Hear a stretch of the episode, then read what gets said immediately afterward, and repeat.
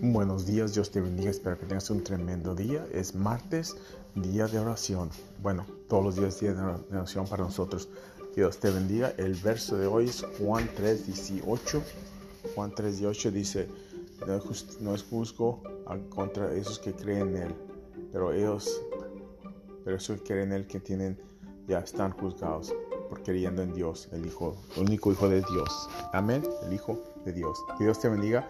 El libro es de Zacarías. Zacarías era un profeta que Dios había mandado en el Viejo Testamento, uno de los últimos de a predicar que se arrepintiera la gente y viniera para atrás para Dios. Amén.